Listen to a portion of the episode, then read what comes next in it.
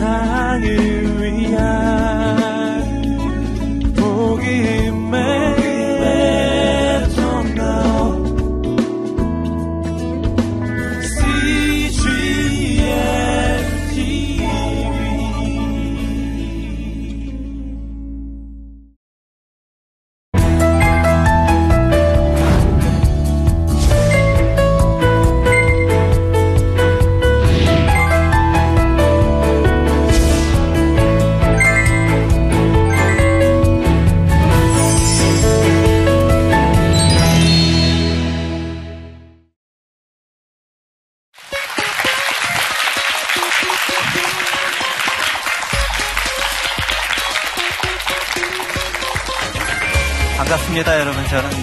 예수마을교회 명성진 목사라고 합니다.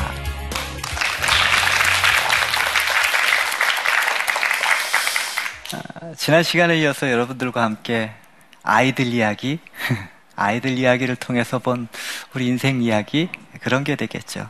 어, 또 한번 나누어 보려고 합니다.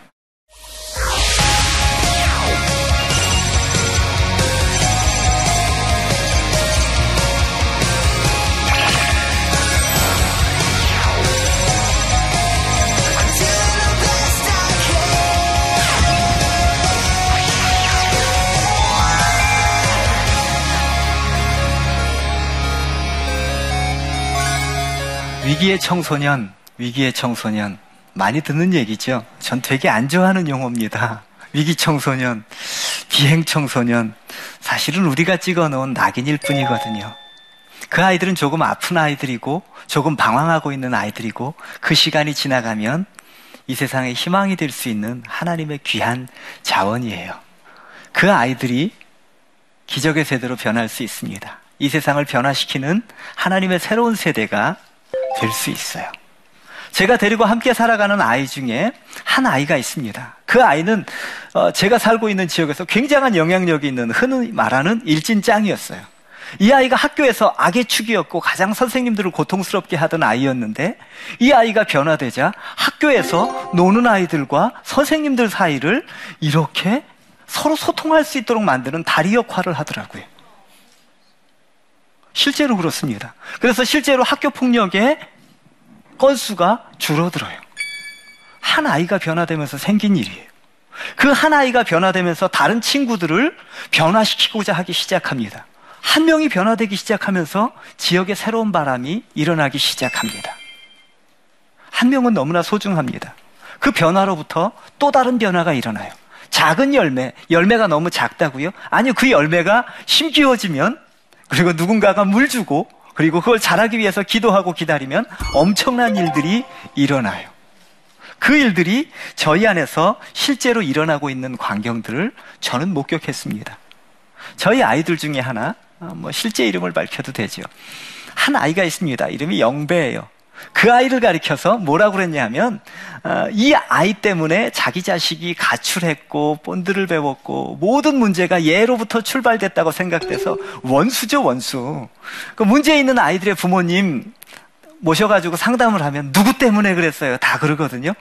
근데 수십 명의 부모님이랑 상담했을 때 누구 때문에라고 얘기하면 다 그 아이의 이름이 불러졌던 게 영배였어요.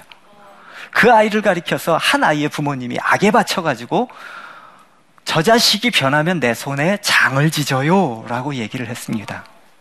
실제로 장을 지져요. 라고 그 아이 앞에서 얘기를 했어요. 그래서 제가 요즘 가끔씩 그 아이 보면서 얘기합니다. 장 지지러 가자. 근데 이 아이는 실제로 남들이 봐도 변하지 않을 것 같았습니다. 가출하면 이 아이들이 데리고 가출, 이 아이가 데리고 가출했고요. 그리고 또 하나는 이 아이가 혼자만 애들은 안 하거든요. 집단적으로 해요. 그럼 아이들을 다 모아서 나쁜 길로 이끌고 있는 애였어요. 그래서 별명이 본드 전도사였습니다. 그 아이로 인해서 모든 애들이 본드를 배우기 시작해서 그것 때문에 붙여진 별명이에요. 그런데 이 아이가 왜 그렇게 나쁜 아이로 사람들에게 찍혔을까요? 근데 아픈 과거가 있는 거예요. 이 아이가 어릴 적에, 이 아이가 어릴 적에 어머니가 이 아이를 떠났습니다. 근데 떠나는 과정이 참 가슴 아픕니다. 어린아이들을 포크레인으로 뽑기 되게 좋아하잖아요. 그 앞에 가서 얘가 하고 싶다고 하고 싶다 그러는데 평상시엔 엄마가 안 해주다가 어느 날 엄마가 동전을 이만큼 바꿔준 거예요. 그래서 얘는 너무 신나가지고 막 하고 있는데 그 동전을 다 쓰고 나니까 엄마가 없는 거예요. 이제 그 뒤로 엄마를 보지 못한 거예요. 지금 그 아이는 스무 살이 넘었습니다. 이 아이는 엄마 없는 아이라서 여러 가지 소름을 당했어요. 축구에 천재적인 재능이 있었지만 이 아이를 누군가가 놀려서 그 아이에게 심한 폭력을 가하면서 축구 선수에서 쫓겨나서 그 인생이 이제 축구 선수의 꿈도 버리게 됐어요. 그러다 보니까 이 아이에게 남은 건 도끼밖에 없죠. 그러다 보니까 무지막지하게 그냥 우리가 상상할 수 없는 만행이라고 표현해도 될 정도로 그런 짓을 저질렀습니다. 근데 지금 그 아이가 어떻게 변했을까요? 그 아이는 지금 대학생이 되어 있습니다. 어, 실용음악과에서 드럼을 전공하는 음, 아주 유망한 뮤지션으로 자라고 있어요. 그리고 더 중요한 건 저희 세상을 품은 아이들에서 학교 부적응 아이들을 위해서 어, 그 아이들을 이제 적응할 수 있도록 돕는 프로그램을 운영해요. 음악, 뭐 여러 가지 스포츠 활동들. 그런데 이 친구가 강사예요. 학교 부적응 아이들은 어떤 아이들이죠? 노는 아이들이에요. 흔히 말하는 일진 아이들이 대부분이에요. 그런데 이 아이는 지역의 전설입니다. 지역의 전설인 아이가 갑자기 자 애들 싹 모아놨는데 막 하면서 책상에 발 얹어놓고 있고 막 껌 씹고 있고 막 벨 소리 다 하다가 이 아이가 갑자기 나타나서 얘들아 안녕 하면 다들 일어나서 안녕하세요 이렇게 되는 거예요. 그러다 보니까 그런 아이들이 캠프 가거나 아니면 어떤 활동을 할 때, 어, 저희 아이들이 투입이 되면 기가 막힌 거예요. 그래서 저희 지역에 있는 청소년 단체에서는 저희 아이들을 스태프로 쓰기를 굉장히 좋아합니다. 이 아이들은 이미 자신의 삶이 새로운 삶으로 거듭났고 이제 누군가를 변화시키는 삶으로 움직여지기 시작했어요. 여러분 이게 기적이라고 생각하시지 않으십니까? 홍해가 갈라져야 기적인가요? 그렇지 않습니다.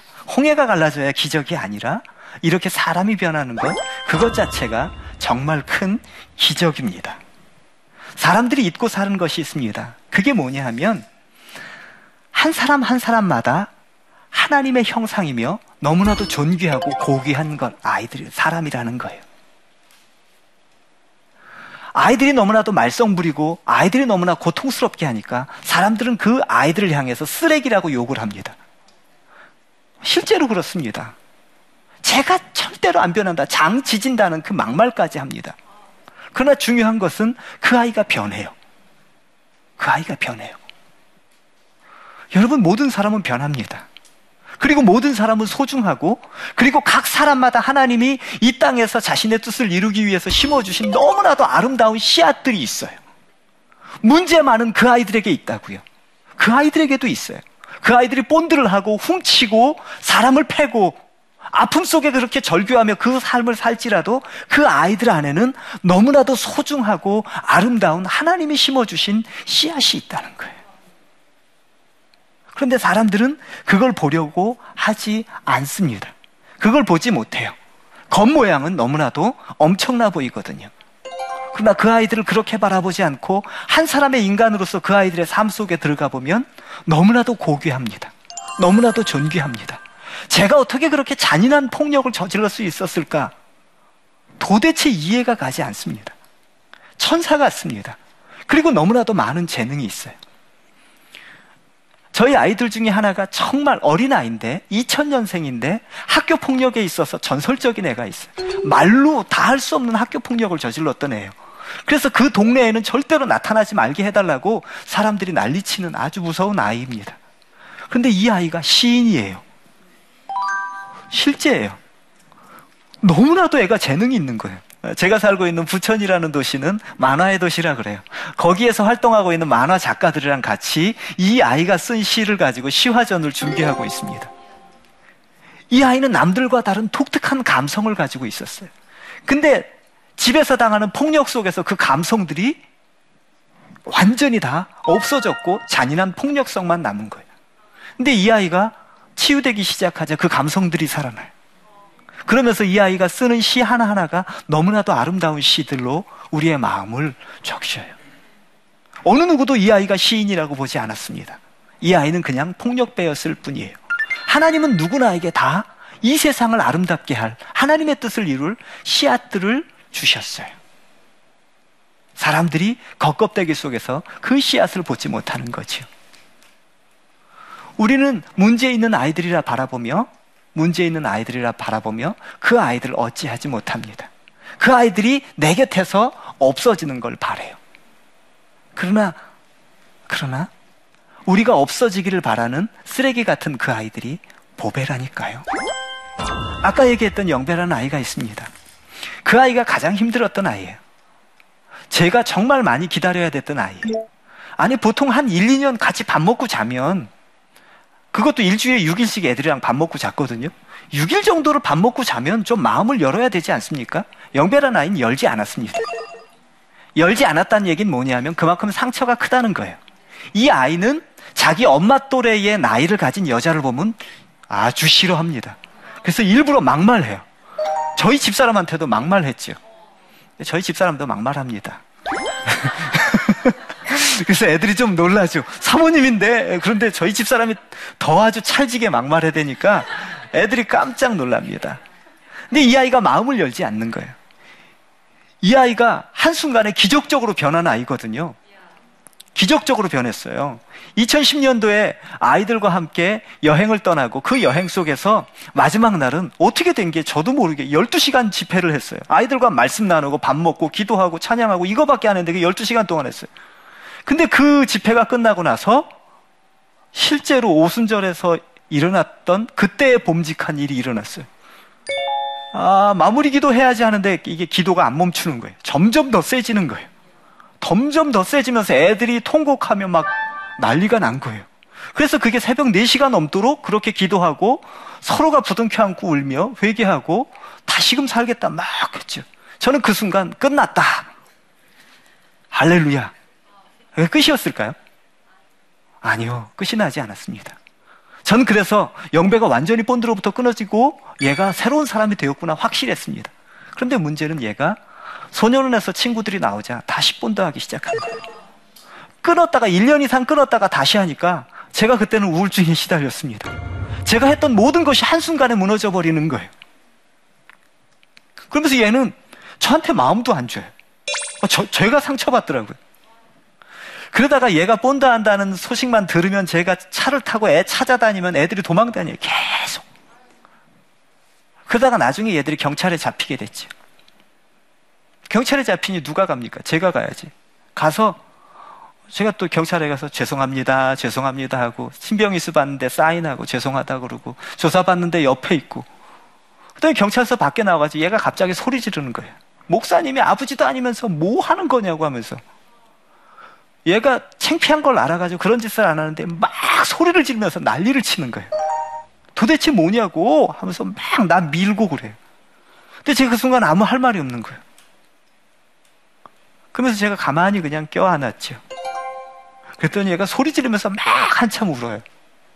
그러고선 가자. 차에 태워서 갔죠. 이제 그 순간이 얘가 새로운 아버지가 생긴 순간이에요. 오랫동안 저에 대해서 테스트 아닌 테스트를 했던 것 같아요. 우리 엄마가 나를 떠났는데 이 사람도 잠깐 이럴 거 아닌가? 근데 이 아이가 그때 그렇게 마음을 열고 저를 받아들이면서부터는 그때부터는 실제로 변화되기 시작했죠. 그래서 저는 아, 기다림 밖에는 없구나라는 생각을 하게 된 거예요. 우리는 아이들이 한 번 변하면 완전히 그냥 뚝 잘라서 변할 줄 알았죠. 근데 그게 아니에요. 가다가 쓰러져요. 그러다가 좀 잘하는 것 같아요. 또 쓰러져요? 잘하는 것 같아요. 또 쓰러져요. 근데 긴 시간을 보면 쭉 이게 올라가고 있어요. 결국은 애가 성장하고 변하고 있었던 거예요. 그러다가 또 하나 생긴 문제가 있었는데 그게 뭐냐 하면 얘는 정말 생활 잘하고 있었어요. 대학 입시 앞두고 막 7시간, 8시간 드럼 연습하면서 정말 체력이 다 하도록 열심히 살았거든요. 근데 얘네 집에 문제가 생긴 거예요. 어떤 문제가 생겼냐면 할머니를 할머니가 어렸을 때 얘를 키워줬는데 그 할머니 그 할머니가 움직이지를 못하는 거예요. 허리에 병이 나서. 그러니까 어떻게 해요? 얘가 얘가 할머니의 대소변 받아내야 되는 거예요. 그러면서 학교를 못 가는 거예요. 선생님한테 학교를 안 왔다 그러는 거예요. 알고 보니까 그런 거예요. 근데 얘는 삼촌도 있고 숙모도 있는데 아무도 안 하는 거예요. 병원에도 입원 안 하려고, 안 시키려고 그러는 거예요. 그러면서 얘가 분노하기 시작한 거예요. 그러면서 삼촌들한테 막 욕을 하고 난리를 쳐서 결국은 할머니를 입원시켰어요. 그런데, 근데 문제는 이제 거기서 터졌죠. 할머니가 수술을 하려고 하는 그날, 삼촌이 도박장에 가 있는 거예요. 아. 근데 얘가 삼촌 어딨어 하고 전화를 했는데 도박장 그 음향들을 들은 거예요. 그걸 듣고 얘가 미친 거예요. 막 병원에서 여태까지 안 보여줬던 한 번도 그런 적이 없었는데 막 때려 부시기 시작하면서 난리가 난 거죠. 여태까지 쌓아온 모든 게 한순간에 무너지는 거예요. 그렇게 잘해왔는데. 그래서 할 수 없이 집사람이랑 납치해서 바닷가로 갔죠. 바닷가로 가서 바다 거닐면서 얘기하면서 그래도 진정이 잘 되지 않더라고요. 잘 진정이 안 돼요. 한순간에 뚝 떨어지는 걸 보면서 너무 가슴이 아팠어요. 여태까지 애가 싸우고 노력했던 것들이 있는데 그게 한순간에 무너져 버리는 거예요. 그렇게 끝이 났을까요? 그렇지 않아요. 아이들에게 가장 큰 문제가 뭐냐 하면 자존감의 문제예요. 우리가 분명히 그 아이들은 쓰레기가 아니라고 얘기합니다. 쓰레기가 아니라고 얘기할 때, 근데 이제 계속 넌 쓰레기야, 넌 쓰레기야, 넌 쓰레기야. 그렇게 계속 얘기를 들으면 어느 순간에 그걸 거부하다가 나는 쓰레기야 라는 걸 받아들이게 돼요.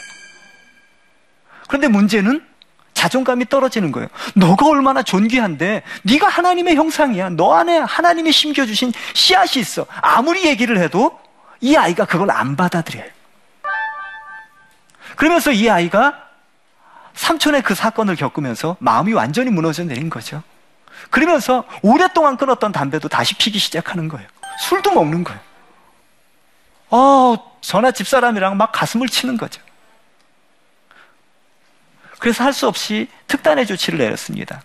그 특단의 조치가 뭐냐 하면 애들을 선교지로 보내는 거였어요. 아무래도 안 되겠어서 이 아이를 예전에 한번 함께 데리고 갔던 캄보디아로 보냈습니다. 캄보디아에 선교사님, 저와 절친한 선교사님이 있어서 전화를 해서 선교사님, 얘가 너무 힘든 상황이에요. 선교사님이 좀 도와주세요. 가서 선교사님이 있는 지역의 빈민 애들 음악이나 가르쳐 주면서 선교사님이 잘 돌봐주세요. 흔쾌히 허락하셨어요. 그래서 한 달간 두 명을 보냈습니다. 기타 하나 메고 드럼스틱 들고 보냈어요. 어떻게 됐을까요? 거기서 하나님이 놀랍게 일하시죠. 그게 어떤 일일까요? 이 아이들은 놀라운 모습을 봤어요. 캄보디아 빈민가에서 도저히 사람이 살 수 없는 곳에서 사람이 사는 모습을 봤어요. 그리고 강가에서 아이에게 젖을 먹이며 본드를 흡입하고 있는 여자들을 봤어요. 그러면서 저 사람들 왜 안 잡아가요? 어, 감옥에서 밥 줘야 되니까. 그게 답이었어요. 그 모습을 본 거예요. 이 아이가 끊임없이 그런 모습들을 봤어요. 그리고 어느 순간 이 아이가 아침에 일어나서 성교사님 댁 마당에서 기타를 치기 시작하면 아이들이 몰려들어요. 아이들에게 음악을 가르쳐 주고 또 이 아이들이 음악하는 애들이 왔다니까 작은 시골 교회에서 와서 찬양해 달라고 그래서 얘네들이 가서 찬양하고 그래서 날마다 그 지역에서 애들이 스타가 된 거예요. 스타가 된 거예요. 매일매일 애들을 음악 가르치면서 하루하루를 보낸 거예요. 그러다가 어느 날 저한테 전화가 왔어요. 이 아이가 그 얘기를 하는 거예요. 한국 가가지고 가난하단 말 하면 안 된대요. 여기 있는 사람들 을 보면 가난이 뭔지 힘든 게 뭔지 함부로 얘기할 수 없다는 거예요. 그 아이들과 함께 지내면서 이 아이들이 본 건 뭐냐 하면 자기들은 별거 아니라고 생각했는데 그 아이들이 너무 행복해 하는 거예요. 자기들은 기타 하나 치고 노래 하나 치, 노래 하나 하고 그 다음에 타이어 두드리고 드럼스틱 갖고 가르쳐 준 것뿐인데 거기 있는 사람들이 너무 행복하는 거예요. 그 모습을 보면서 이 아이는 내가 이 세상에서 무언가 의미 있는 자이다라는 생각을 가지기 시작한 거예요. 그러면서 자기에게 찍혔던 스스로 자기가 찍었던 낙인이 벗겨지기 시작하더라고요. 그러면서 점점 점점 아이들의 삶이 변하기 시작했습니다. 우리는 누구나 다 사람이 존귀하다고 얘기를 해요.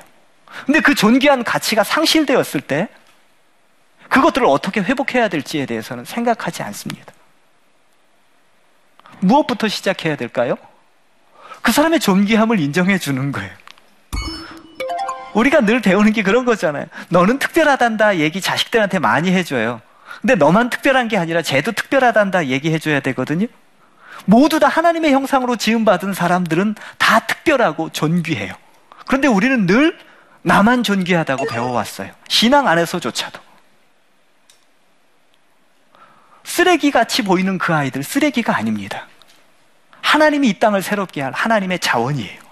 그 안에 너무 아름다운 것들이 있습니다. 그럼 방향만 바꿔주면 되겠죠. 그 방향을 바꿔주고 그 방향 속에서 살아갈 수 있도록 도우면 되는 거예요. 근데 그 과정이 쉽지 않습니다. 긴 시간이 걸립니다. 하지만 그 긴 시간 뒤에 맺혀지는 열매는 정말 달콤하고 아름답습니다. 요즘 저보다 저희 아이들이 더 유명해졌어요. 저희 아이들 중에 Miracle Generation MG 밴드라는 아이들이 있습니다. 제가 길러낸 1세대 아이들이에요. 그 아이들 모두 다 지금 실용음악과에 합격한 대학생들이에요. 얘네들이 제일 힘들었던 게 학교 졸업하는 거였어요. 중학교 졸업할 때도 하루 남기고 졸업한 게 아니라 반 남기고 졸업했습니다. 한 번만 조퇴 더하면 졸업 못하는 상황이에요. 그런데 그렇게 졸업했는데 그 아이들이 졸업도 못할 줄 알았는데 다 대학을 들어갔고 지금 지역사회를 빛내는 강사진이 되었어요. 사실 지금 우리가 사는 시대가 그 기적이 필요한 시대가 아닙니까? 그런데 우리 주변에 있는 수많은 아이들이 그 기적의 씨앗을 가지고 있음에도 불구하고 쓰레기라 불리우며 아니면 비행 청소년, 위기 청소년이라고 불리며 살아가요. 너무나 가슴 아픈 일이죠. 그들에게 조금만 더 기다려 줄 수 있는 마음, 그들을 이해해 줄 수 있는 마음, 그들에게 진짜 필요한 게 뭔지 마음을 열고 자세하게 들여볼 수 있는 그 사람만 곁에 있다면 그 아이들은 변할 수 있습니다. 여러분, 문제아는 없습니다. 아픈 아이들이에요. 치료하면 됩니다. 위기의 청소년, 위기를 넘어서면 기적의 세대가 됩니다. 저희들의 시선이 바뀌어야 돼요. 지금 이 땅의 미래는 다음 세대에게 달려 있어요. 다음 세대들이 썩어 간다면 미래는 없는 거죠. 썩어가고 있는 그 아이들, 망가져가고 있는 아이들을 회복한다면 다음 세대는 더 견고하게 설 거예요. 여러분들의 몫이잖아요. 제 몫이고. 위기를 넘어서서 기적을 이룬 그 아이들처럼 우리 주변의 아이들을 단단하게 세워줬으면 좋겠어요. 여기 있는 분들을 통해서, 저를 통해서. 여러분들 있는 자리에서 다음 세대를 향한 고민들이 함께 되어졌으면 하는 작은 소망이 있습니다. 이제까지 잘 들어주셔서 대단히 감사합니다.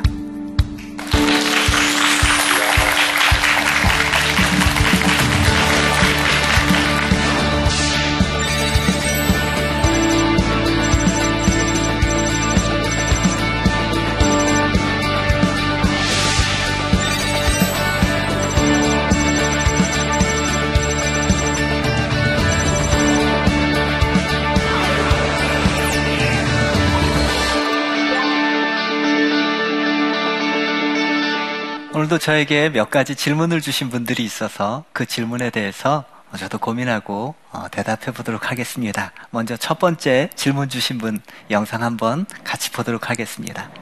어, 저는 17살 남학생을 자녀로 둔 어, 학부모입니다. 어, 저의 고민은 어, 이 친구가 어, 지금 학교를 안 나가고 있는데 어, 낮밤이 바뀐 채로 게임에 너무 몰두하고 있고 어, 제대로 공부를 못하고 있습니다.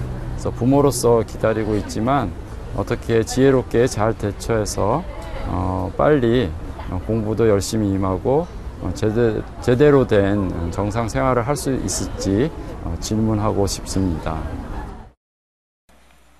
게임에 빠져서 낮밤이 바뀐 아이들 우리 주변에서 쉽게 볼 수 있습니다. 근데 이 문제에 대해서 작게 보면 안 돼요. 얼마 전에 제가 아주 노 목사님이 창피해서 얘기도 못하겠다 하면서 남들한테 얘기 못한다면서 저한테 상담을 해 오셨어요. 아들이 41살인데 저렇게 살고 있습니다. 아, 그게 여러분들한테 신기한 일이죠. 근데 실제로 그렇게 살아가고 있는 분들이 많습니다. 저런 상황의 경우는 일단 분명하게 부모가 하지 말라고 그래도 그건 계속 하게 될 거예요. 점점 점점 이야기하면 이야기할수록 학교에 가지 않을 거예요. 일단은 저는 부모님들에게 말씀드리고 싶은 건 학교에 꼭 가야만 된다라는 강박관념을 일단은 버려달라. 아, 내가 그 생각을 가지고 있으면 이 아이의 미래보다도 학교에 더 초점을 맞추게 돼요. 아이들이 싫은 게 그거거든요. 학교가 나를 괴롭게 하는데 어, 그 학교에만 초점을 맞추고 있는 부모님이 싫어져요. 그러니까 지금 17살이라면 지금 그것을 끊을 수 있어야 합니다. 그것을 조절할 수 있어야 돼요. 그건 부모님의 힘으로는 되지 않고요. 일단 아이들과 소통할 수 있도록 아이들에 대해서 강압적인 것이 아니라 아이들을 이해하고 그 소통을 회복한 후에 전문가들에게 치료받을 수 있도록 데리고 가는 게 지금은 가장 중요할 것 같습니다. 자, 그러면 또 다른 분의 이야기 들어볼까요? 저희 아이가 외국에서 생활하다가 들어온 지가 얼마 안 됐는데요.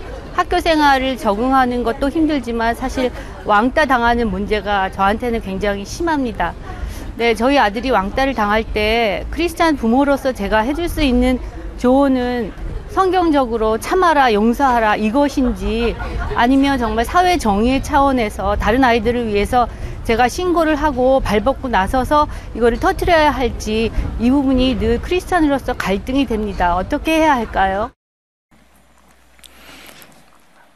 왕따의 문제가 굉장히 심각합니다. 왕따라는 게 뭡니까? 다른 애들이 나를 인정해주지 않고 그 공동체, 그 집단 속에서 완전히 따돌림을 해버리는 거예요.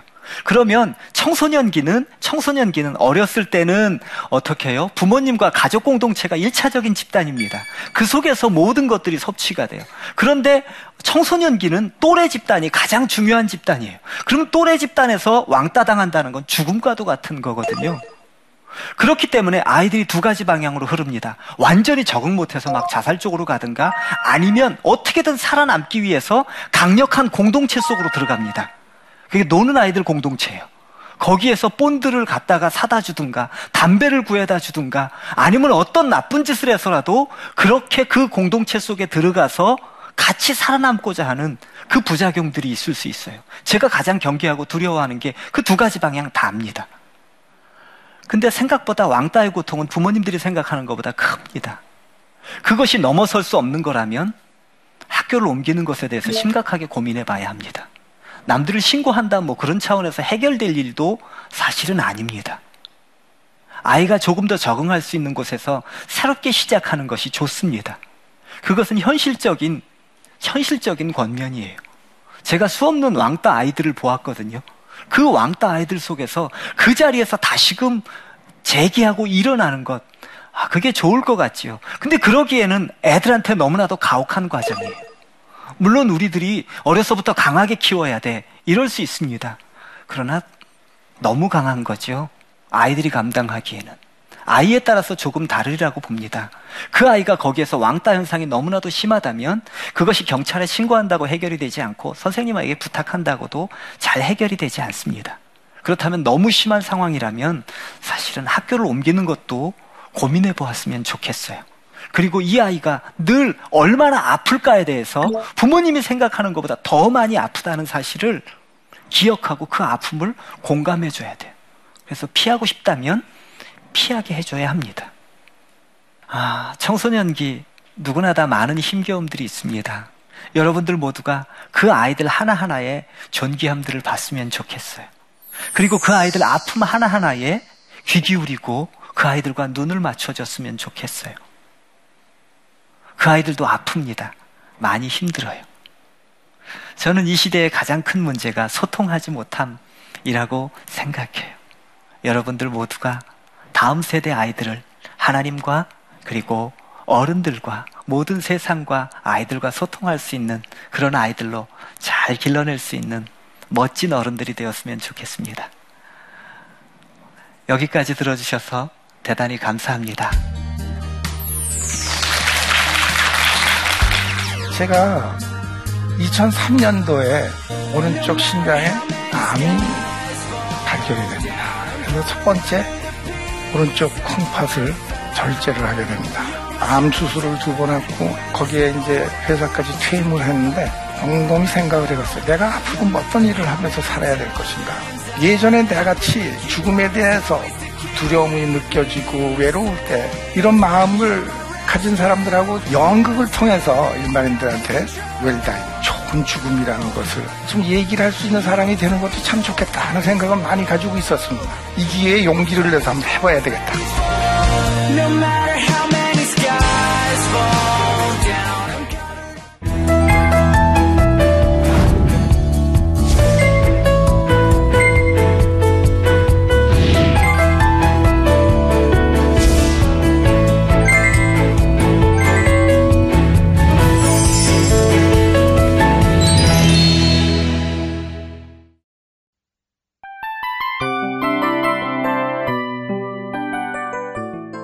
이 프로그램은 청취자 여러분의 소중한 후원으로 제작됩니다.